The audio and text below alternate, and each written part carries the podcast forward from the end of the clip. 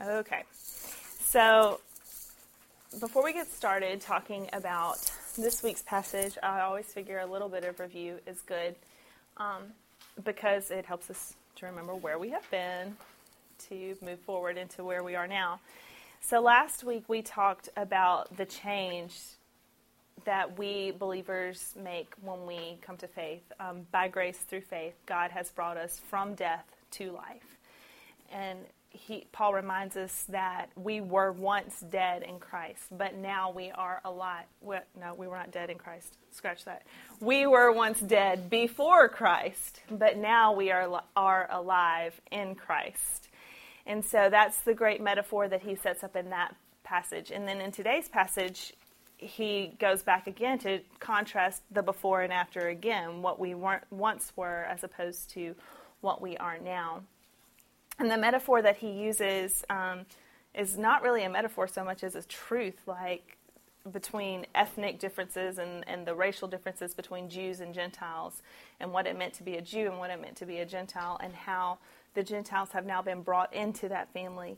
And so, to understand this whole passage, which I'm going to read, and then we will go into the background, um, you have to know your Old Testament history you have to have that background because if you don't, then it does kind of make you scratch your head a little bit about what he's talking about. So, excuse me, tonight we'll talk about some of that history to kind of shed light on what the passage is about. So, I'm going to read starting in Ephesians chapter 2, verse 11, and I'm going to read through the end of that chapter, and then we'll do chapter 3 in a little while.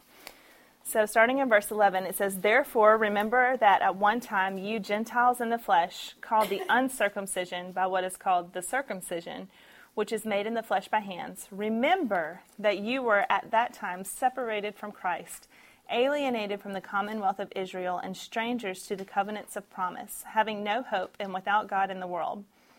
But now, in Christ Jesus, you who once were far off have been brought near by the blood of Christ. For he himself is our peace, who has made us both one, and has broken down in his flesh the dividing wall of hostility, by abolishing the law of commandments and ordinances, that he might create in himself one new man in place of the two, so making peace, and might reconcile us both to God in one body through the cross, thereby killing the hostility. And he came and preached peace to you who are far off, and peace to those who are near. For through him we both have access in one spirit to the Father. So then, you are no longer strangers and aliens, but you are fellow citizens with the saints and members of the household of God, built on the foundation of the apostles and prophets, Christ Jesus himself being the cornerstone, in whom the whole structure, being joined together, grows into a holy temple in the Lord. In him you also are being built together into a dwelling place for God by the Spirit. Okay. So he starts off talking about this difference between the circumcised and the uncircumcised, and Gentiles and Jews and all that kind of stuff. And what he's really drawing on is this big division between the two that started way back in the beginning, like way back in Genesis, way back at the beginning of the Bible. So, in the beginning, God created the heavens and the earth, and Adam and Eve, and they sinned, and that was the fall which brought sin into the world, and you know we're still living out the consequences of all that. Fun times. So the first 11 chapters of Genesis are pretty much doom and gloom because after Adam and Eve and Cain and Abel, another not good story. Then you have like Noah and the flood, not good story. So there's all of this kind of kind of dark stuff happening in the first 11 chapters of Genesis with glimmers of hope. It's not all completely dark. You know, there is the rainbow at the end of the flood. And God does preserve some people, but it's not good. But then in Genesis 12, there's like this turning point, and he calls Abraham. He makes a promise to Abraham. I've got all these tabs in my Bible, y'all. I, it got a little ridiculous, so I stopped doing it after a while. But the first one in Genesis 12, verses 1 through 4, God makes a promise to Abraham, who was Abram at the time. And he says, The Lord said to Abram, Go from your country and your kindred and your father's house to the land that I will show you and I will make of you a great nation, and I will bless you and make your name great, so that you will be a blessing. I will bless those who bless you, and him who dishonors you I will curse, and in you all the families of the earth shall be blessed. Okay, so God makes this promise to Abram, and Abram becomes the first patriarch of Israel. He is the one from whom the whole entire country, nation proceeds. He is the family, like the root of the family tree, or the, I'm not, he is the guy from which the whole family flows down. Okay, so this, you know, the thing about families is that you have to be born into it, right? Unless you marry into it. Micah is obsessed, obsessed with the royal family. Like she, uh, I do not want to break this dream of hers, but I feel as I broke her Olympic dreams earlier. but she wants to be a princess. Like she is convinced that one day she can go to England and be a princess. She she just knows it can happen. She knows that I can introduce her to, to the royal family and they can get married and she can be a princess. Like she understands that that family is special and that she can only be a princess if she's in that family. She gets it. They're they're they're special. But she doesn't get that not just anybody can be a part of the family. She's not getting the exclusivity of it. She's like, You just introduce me, mommy, and I can marry him and we'll be good. I'm like, Well, there is a prince, but he's a little bit younger than you. You know, you're, you're a little bit older. And she's like, Well, it's okay, mommy. You can just introduce me and I'll be fine. I'll marry him and I'll be a princess. I'm like, Mm hmm. Yep, that's exactly how it works. Okay, so anyway, all that to say, families are exclusive by nature because in order that's just the way it works. You got to get married and have kids. You can't just be a member of somebody else's family just because you decide you want to be. That's not how it works. And so that's how the nation of Israel starts as this family because Abram had Isaac, and Isaac had who? For his, he had two sons, Jacob and Esau, but mm, God didn't like Esau so much. Jacob he liked. Jacob had 12 sons who became the heads of the 12 tribes of Israel. Okay? And so from them, the whole family comes. Now, the thing about the way that God um, interacted with his people in those days was through covenants and promises. So, this, the call of Abraham in chapter 12, verse 1 is a promise. God says, Go from your father's house. I will bless those who bless you. I will curse those who curse you. In you, all the families of the earth will be blessed. That is the promise that um, Abram's people will be God's people. And then as you go throughout Genesis, the promise becomes more specific and exclusive because by the time you get to chapter 17, which was in your homework, um, where it talks about circumcision and all of that, circumcision is then the mark of the promise. So only those who are circumcised um, get the promise. And so it becomes a little bit more specific as it goes on. Now, Jacob had the 12 sons. Who, who was his son that got sent to Egypt? Joseph. And it's kind of like Genesis ends with Joseph's story, and that's kind of like how the people of Israel get to Egypt in the first place, because Joseph is sold into slavery. There's a famine. His whole family comes to get the food. Because Joseph rose out of slavery, he's now head of Pharaoh's household. So they all come to Egypt to get the food, and then they end up as slaves. Fun times.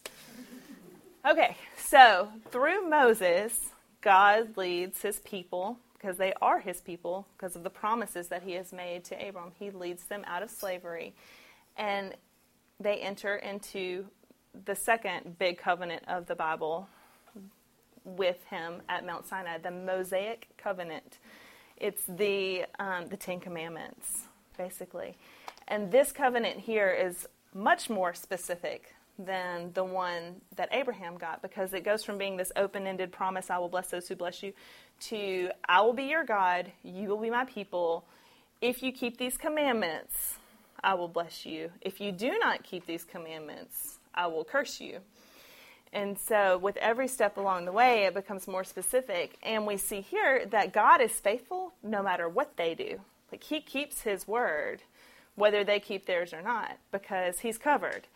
If they keep their word, then he'll bless them. If they don't keep their word, then he'll curse them. And it's all kind of part of the original agreement that they make. and so um, there's one more covenant in the Old Testament that's spoken of a lot. That's the Davidic covenant, the covenant that God made between himself and David. And that covenant states that there will always be a king from David's line on the throne of Israel. And we know that that is realized eventually in Jesus Christ because he came from David's line. Okay, so God makes all of these promises. He reveals himself to us in the Old Testament through the covenants. And because circumcision is a mark of the covenant, um, it became which this has always been weird to me. Like, how do you know if someone's circumcised? I mean, how can that be a mark of the covenant? It's not like you're walking around showing everybody that. I mean, I don't know. But anyway, it's the mark of the covenant. And it became like um, these terms that he's talking about in Ephesians chapter 1, I mean, 2, sorry, and where we are today. Therefore, remember that at one time you Gentiles in the flesh um, called the uncircumcision by what is called the circumcision. Those are not polite terms.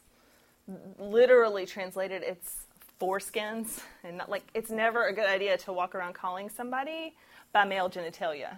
You know, like it is not a good idea to call people by those names. What would happen if you did that? Just imagine. So, this is a very impolite section of the Bible. Just know that what he is saying is not good. But it, there were slurs that people would throw at each other to put to divide the groups. And so they were very derogatory terms, very divisive terms.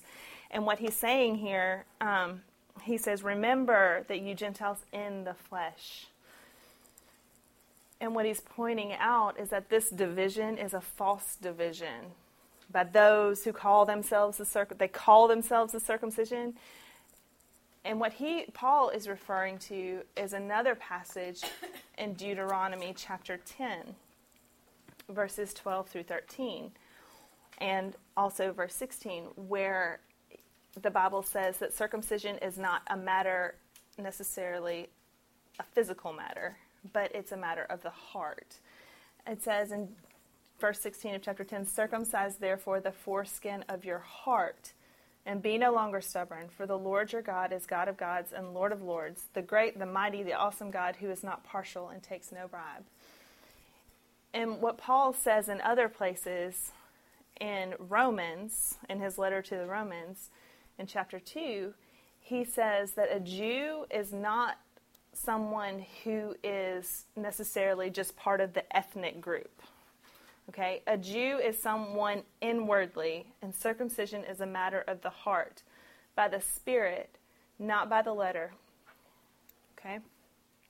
So, when he's talking about these two groups in verse 11, he's talking about, he says, what is called the circumcision, it's the group that are Jews by ethnicity, but not necessarily of the heart and they are casting stones at anyone who is not of their ethnic descent. Okay? And what Paul is saying is that membership in the people, God's people, are those who are his people inwardly, not outwardly, those who have circumcised hearts. It's so complicated.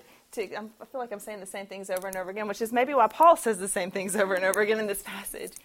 Um, but he'll also. Yes.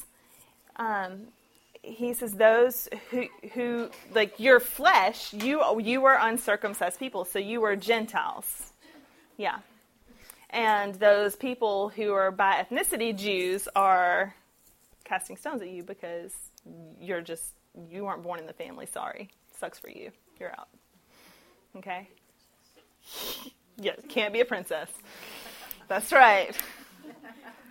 I haven't broken that to her yet, by the way.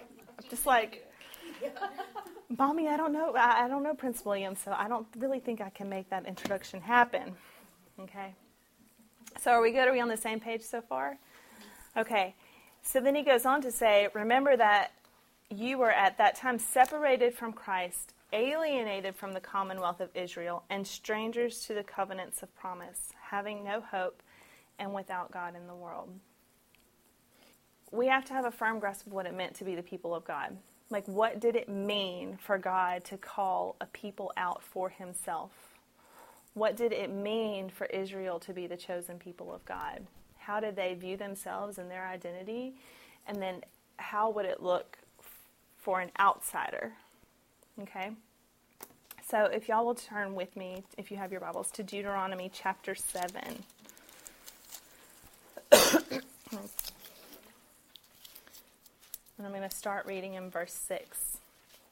This is the self identity passage for Israel. Okay? You are a people holy to the Lord your God. The Lord your God has chosen you to be a people for his treasured possession out of all the peoples who are on the face of the earth. It wasn't because you were more in number than any other people that the Lord set his love on you and chose you, but you were the fewest of all peoples. But it is because the Lord loves you and is keeping the oath that he swore to your fathers, that the Lord has brought you out with a mighty hand and redeemed you from the house of slavery, from the hand of Pharaoh king of Egypt. Know therefore that the Lord your God is God, the faithful God who keeps covenant and steadfast love with those who love him and keep his commandments to a thousand generations, and repays to their face those who hate him by destroying them. He will not be slack with one who hates him. He will repay to him to his face. You shall therefore be careful to do the commandment and the statutes and the rules that I command you today. And then he goes on and talks more specifically about the benefits of being part of the family. And because you listen to these rules and keep and do them, the Lord your God will keep with you the covenant and the steadfast love that he swore to your fathers. He will love you bless you, and multiply you. He will also bless the fruit of your womb and the fruit of your ground, your grain and your wine and your oil, the increase of your herds and the young of your flock, and the land that he swore to your fathers to give you. You shall be blessed above all peoples. There shall not be male or female barren among you or among your livestock and the Lord will take away from you all sickness, and none of the evil diseases of Egypt which you knew will be he inflict on you, but he will lay on those who hate you. Okay? And so those are just a few of the benefits of being part of the people of God. As as God's people, you are a recipient of all the blessings of God. He will take care of your enemies for you. You won't be sick. You won't ever face famine, any of those things, because you are God's people and He has His wing over you. He will protect you and He will care for you. And so to be part of the people of God then was to be a beneficiary of all of those things. So when He's saying you are alienated, alienated from the commonwealth of Israel, you are strangers to the covenants of promise, it means that you had no hope of partaking in these blessings because you did not make the covenant with God. The covenant was with the people of Israel, not with you. You never had a chance. But then he goes on and changes all of that in verse 13. He says, But now in Christ Jesus, you who once were far off have been brought near by the blood of Christ. And so those who were far away, who had no chance of ever making it into the family have been brought into the family. And Amber, I swear, this whole time, I was hoping you were going to be here. The whole time I was preparing for this, I was thinking about adoption and your children. For those of you who don't know, Amber and Kyle have adopted two children from China.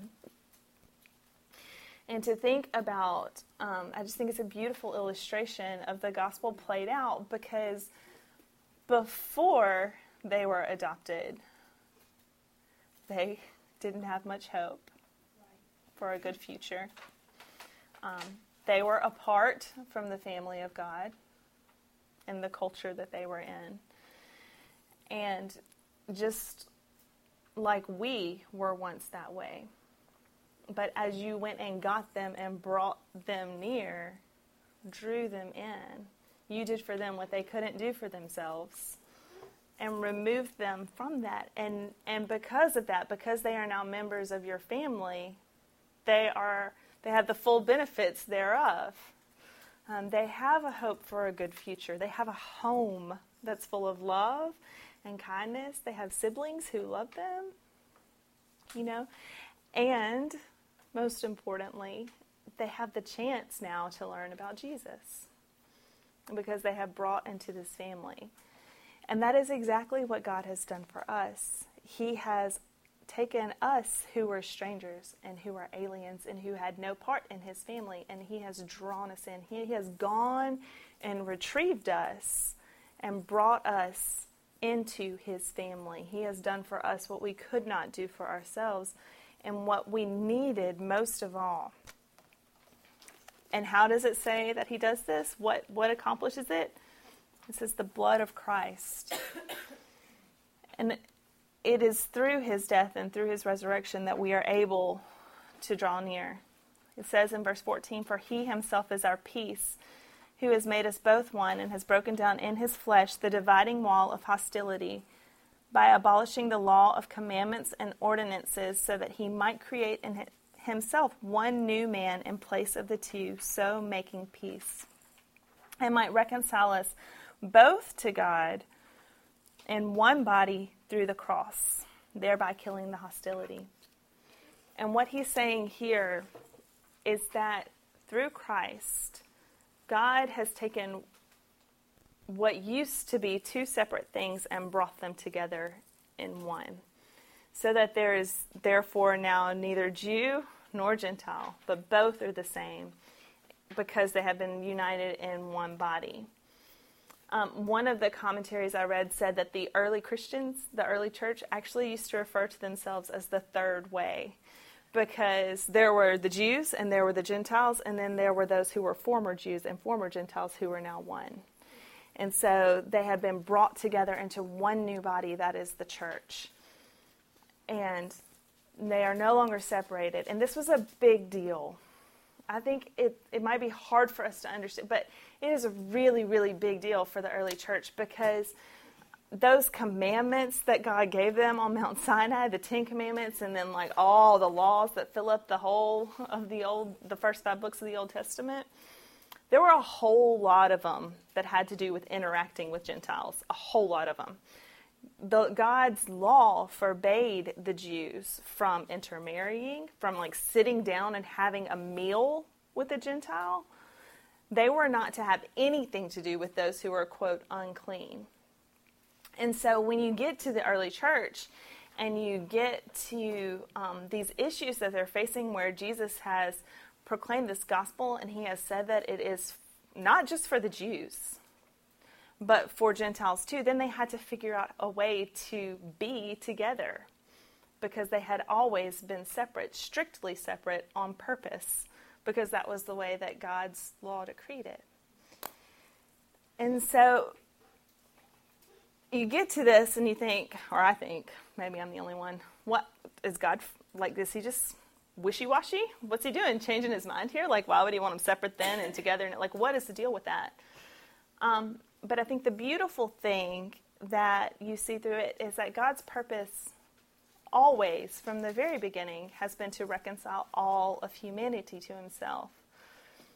Now, the Israel was always meant to be a sign of God's love and God's faithfulness and his mercy to the nations around them. They if you remember in God's call of Abram, he said, I will bless those who bless you, I will curse those who curse you, so that you may be a blessing. So he, Abram and his family were supposed to be bearers of God's blessings to the people. Okay?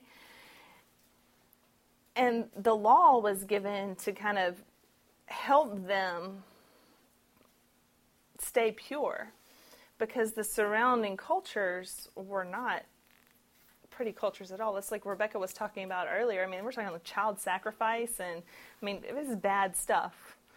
And so they were not to be influenced by that, and they were kept separate. So much so that if you remember the rest of your Old Testament history, did, they didn't do a very good job of keeping themselves separate. They were influenced. They began worshiping those other idols. And as a result, God punished them, and they went into exile. They were taken over by other countries, by Assyria first, and then by Babylon. The temple was ransacked and destroyed. The people were kind of scattered. Um, and so by the time you get to Jesus' day, there's been kind of a revival. You remember Nehemiah rebuilding the temple and they're reading the law to the law that was lost. Oh, look, we've been doing all these things we weren't supposed to do. And so in that day, there was kind of a revival and a recommitment to the law so that when you get to Jesus' time, 400 years later, um, you have people like the Pharisees who are sticklers for the law. Like they not only have the law, but they have what's called like a hedge around the law.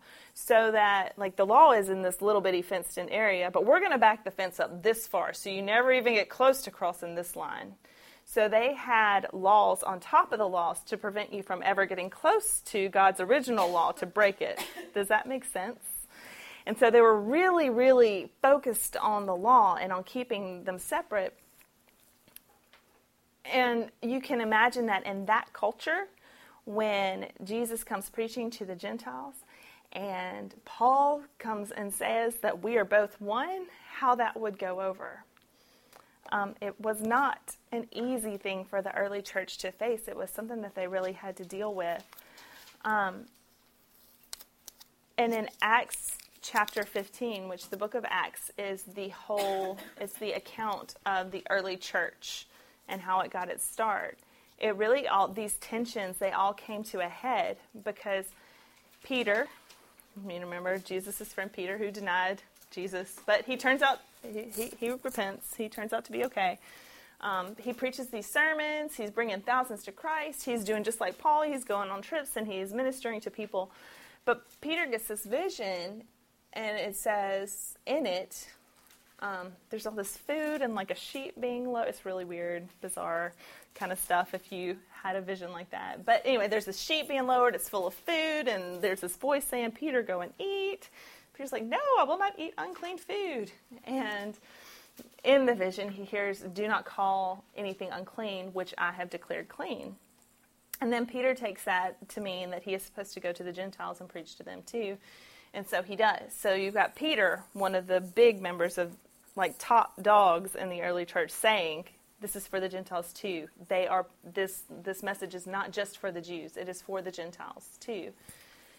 And then you have paul the other top dog in the church saying the same thing that this message is for the gentiles. And it all comes to a head because jesus was a jew peter was a jew paul was a jew. All of the early disciples were jews and all they know is that circumcision is required if you're going to be a Jew.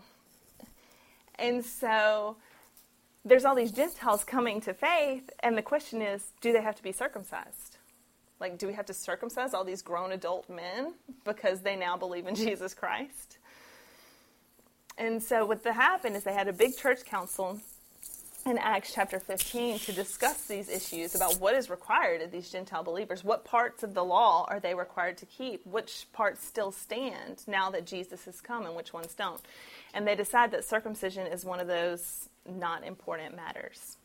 Because in Deuteronomy, that verse we read earlier, circumcision is a matter of the heart, not just the flesh. And so there's very real divisions in the church. They had to figure out how to be together, how to interact with one another.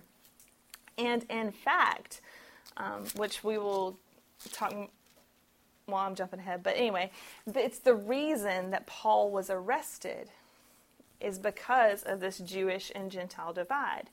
Because he had taken a group of Gentile believers to Jerusalem to deliver some money that they had collected for the church they had taken up an offering because there was, a, I think there was a famine, there was a disaster of some sort. They had taken up money and they were delivering it to the church.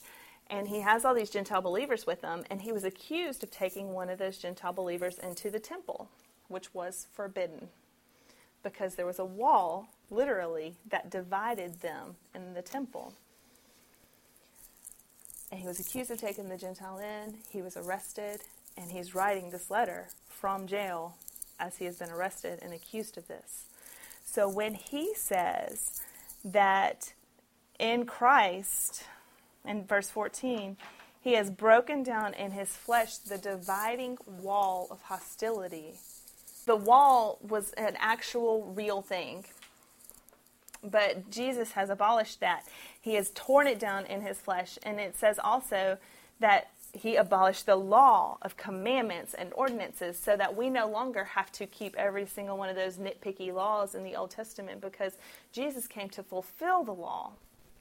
And Jesus said when he was asked about the law that all of the law hangs on two commandments. What are they? Does anyone know their Bible drill verses? love. Yes, love the Lord your God with all your heart, your mind, your soul. Love neighbor as yourself those two things. He says the entire law of the Old Testament can be summed up in those two love your neighbor and love God. Probably in reverse order. Love God, love your neighbor. Okay? And so he has abolished all that all of that. He has broken down that wall. He has created one new man in place of the two, reconciling the two together. And he has brought peace among the groups where that have always been divided. And so for us today, um, we this is obviously talking about a very specific Jewish and Gentile problem. But you don't have to go very far in the South to see that we are very racially divided on churches, in churches. Um, and so I think that this message still applies today um, that there is no division in the body of Christ, no division among along ethnic or racial lines. There should be no division, and and when we divide ourselves, um, we present to the world a fractured view of the church. So, can you just imagine what kind of message we would send to the world if we came together the way we were supposed to? What kind of testimony would that give to the love of Christ, to the mercy of Christ, to the unifying power of God if we were able to lay aside our differences and do that? So I don't know what we can do in this room about that, but I think it does start with small steps. It starts with little things in personal relationships. Um, but the segregation thing that we have going on in, in the southern church is not i don't think glorifying to god. And there if we if there are things that we can do to alleviate it then we should um, because it would send a powerful message. I mean just think about the way the south is perceived in the rest of the country.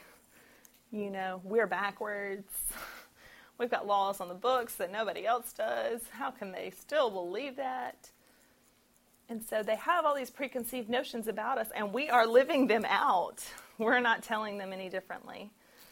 And so I just, it would, it would be a really powerful message if we could overcome that and be unified. So not only does Christ unify us along racial and ethnic lines, but he also reconciles us to God. It says he came preaching peace to those who are far off and peace to those who are near. For through him we both have access in one spirit to the Father. Okay, so let's return to our discussion on the temple. uh, there's not a marker in there that works. Okay, so the temple had it's a big right. Oh, we have purple. I thought it was blue. Okay. So here's the outer courts of the temple. This would be like the Gentile court. That's where they're allowed. Don't you love my nice handwriting? Okay. And then like here's the wall that runs all the way around. And like all along the wall, there's these signs. I forgot to mention the signs um, warning them against possible death. Like, if you enter, it's on your own head because you have been warned you will die if you enter here, basically. Saying, do not come in. But it wasn't just for Gentiles that it was warning against, it was also warning against like unclean Jews from entering. But basically, anyone who was unclean was forbidden from passing this gate. Okay, so and then inside there, um, there was this building. This is the holy place. We're just going to put HP. Sorry, not not and this is the most holy place. So the Holy of Holies is in here. There's like um, an altar over here, the big basin for priests to wash up in, and then they have like other smaller basins where you could like wash your animal sacrifice. Okay, so there's all this kind of stuff. So the holy place, the priests would go in there. I'm, I'm obviously not a teacher. How do teachers do this? I don't even know. You write sideways.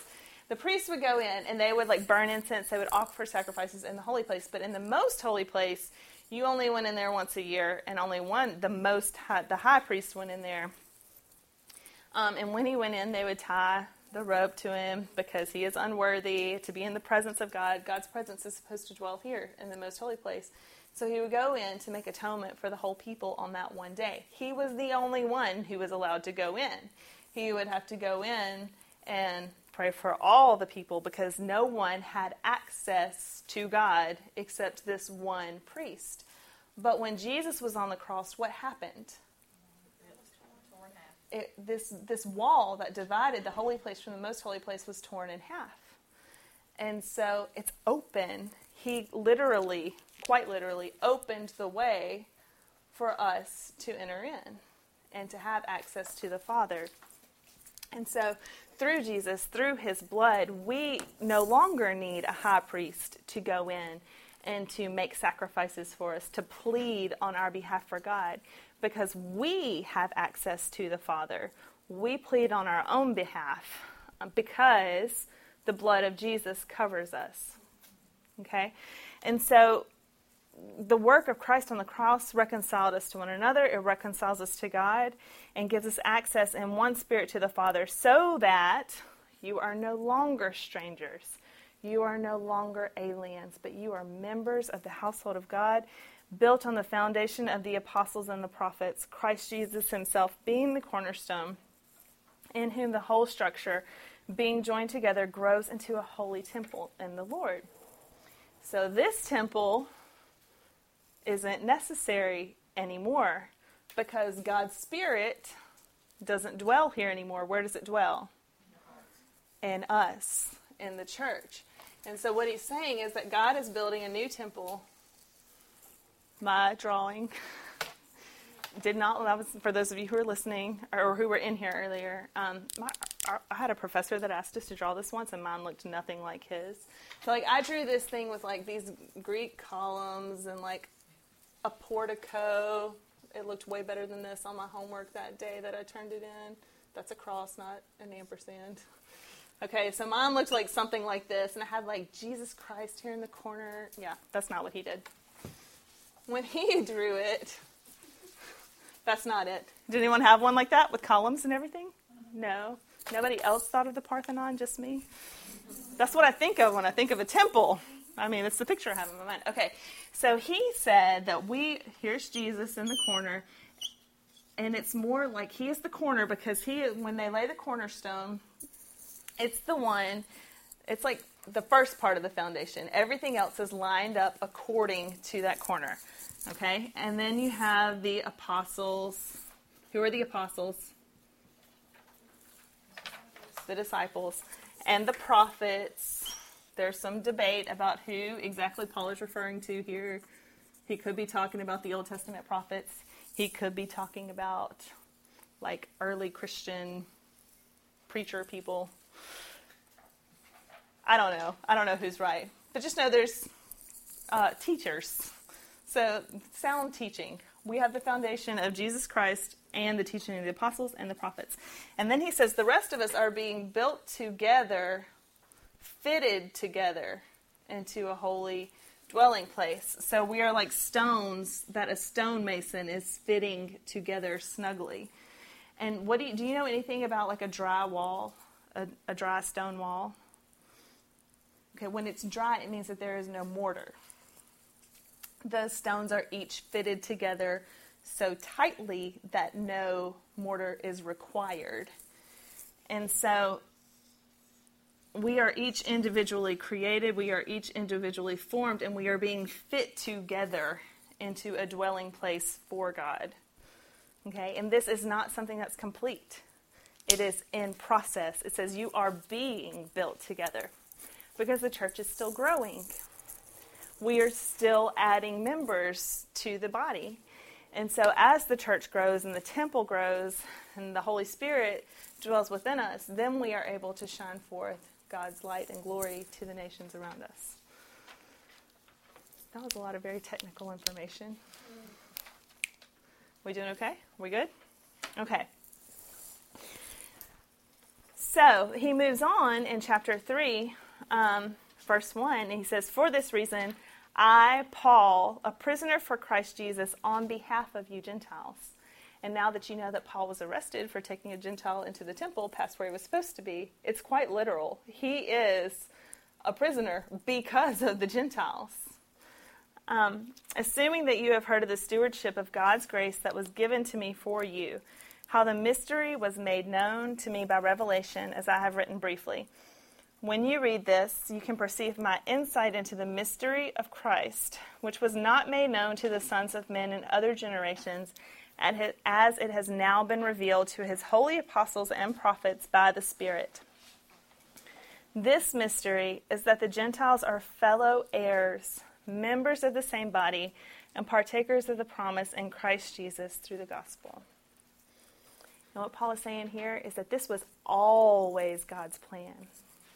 It, if you go back to chapter 1 and remember what we talked about there, how God has always had a purpose, how he has always had this will that has been working out through time. And we talked about how Jesus Christ was not plan B, but that he was there in the beginning with God. He was there when God formed the world. God, God created the world through him then we know that this is God's plan, this is the outworking of God's plan from the very beginning. He had to choose a people. The people of Israel were, cho- were not chosen because they were special. Okay, there wasn't anything magical or supremely great about them to set them apart from anyone else. But they were special because they were chosen. It was the choosing that made them special. But God had to choose a, a people group through which his son had to come. Jesus had to have a bloodline. You know, he had to come from somewhere. And so you see how small the choosing was at the very beginning was one man and his family. And then as that family grew, and it turned into a nation. And then Jesus came from that nation, and then it grew even bigger to where it's not just this man and his family anymore, but it's everyone. And that promise was there when he made it to Abram in the very beginning because do you remember the tail end of the promise? I'll make you the father of many nations. This has always been God's plan. From the, it gives me chill bumps, y'all.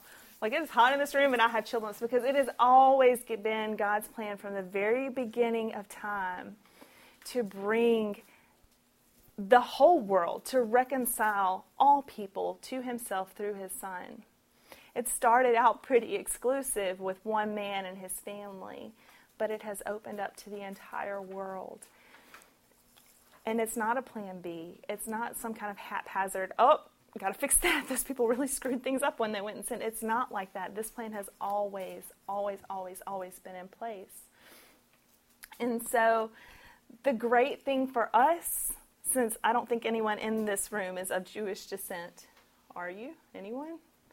I mean, I'm not a Jew. We don't have, in, we have Indian blood, but no Jewish blood. Okay?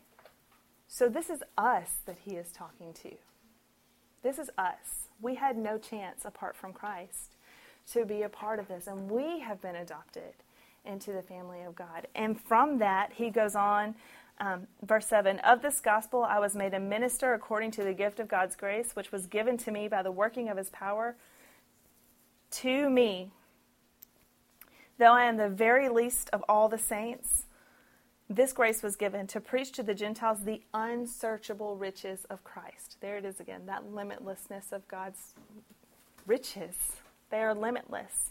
And through Christ, we have access to those riches. They are ours because we're part of the family now. Because we have the benefits of full blown citizens of Israel. Those blessings that God promised are ours because we are part of the family now.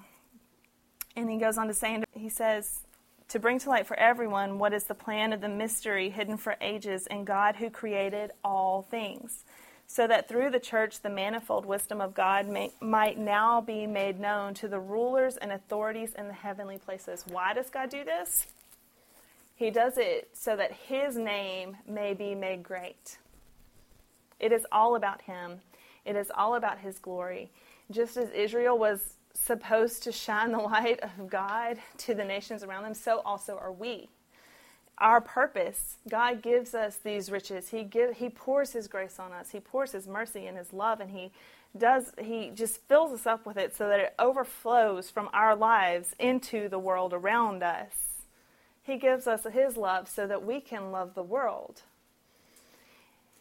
so that we can point people to him so that we can give glory to him so that his name may be praised. So that his name might be made known to the rulers and authorities in the heavenly places. And then he goes again in 11 this was according to the eternal purpose that he has realized in christ jesus our lord in whom we have boldness and access with confidence through our faith in him so i ask you not to lose heart over what i am suffering for you which is your glory I mean, Paul was a prisoner, he was in chains, literally. But his hope was so fully set on the gospel and on Christ and on the sovereignty of God that he could look past all of that and know that God was in charge even of his imprisonment. Even though he was in chains, he knew that God had a plan that was working out for his benefit in the long run because he was seeing past the temporal situation that he was in and he was looking fully at the spiritual blessings that he had that he laid out for us in chapter 1. The benefits of membership in the family of God, what are they? Like, what's the big deal? Why would you want to be part of God's family? What are the benefits for us? Redemption, forgiveness of sins, a hope, a lasting, eternal hope. I mean, they are endless. Those are just a few. You think of the ability to persevere through the hard times, a hope for eternity, salvation. And those benefits are not just for someday out there. It's not something that we will get someday. It's something that we already have. We are already part of God's family. We are already saved. We are already hoping in the promise that He has given us.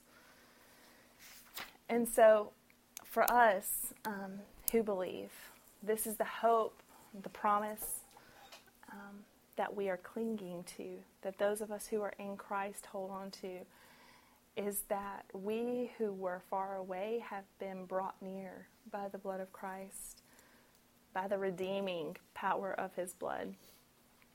Through Him, we have been reconciled to God. Our relationship with God that was broken because of all of our sin has been made new, it has been restored.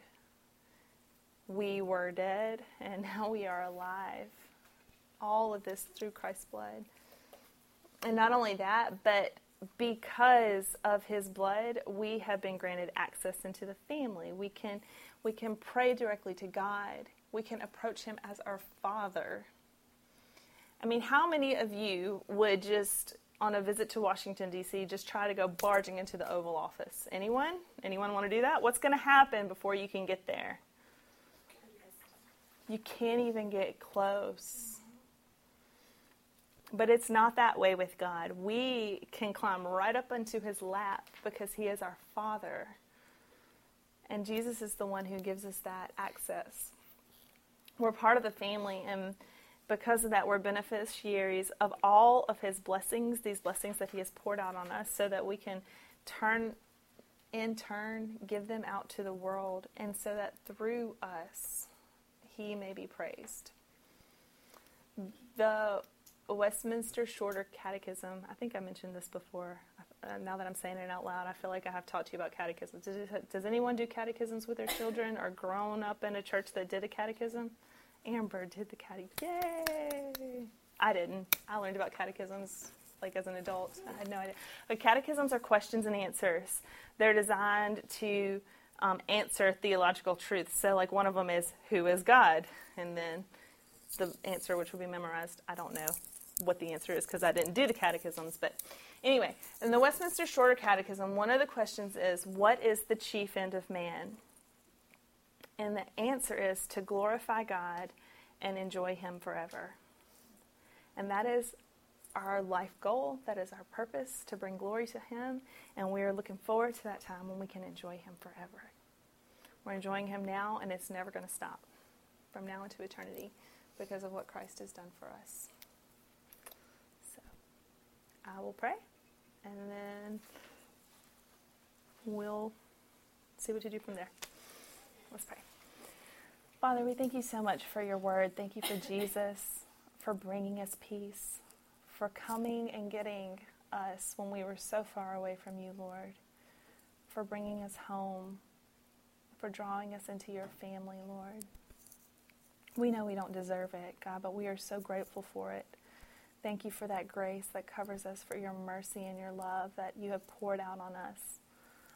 Lord, I pray that you would help us to live out these truths to be bringers of your peace, bearers of the good news, to be ambassadors for your glory, Lord. That you would help us to be your people in a lost and a dying world. Lord, that you would help us to draw others into the family. God, we love you, and it's in your name that we pray these things. Amen.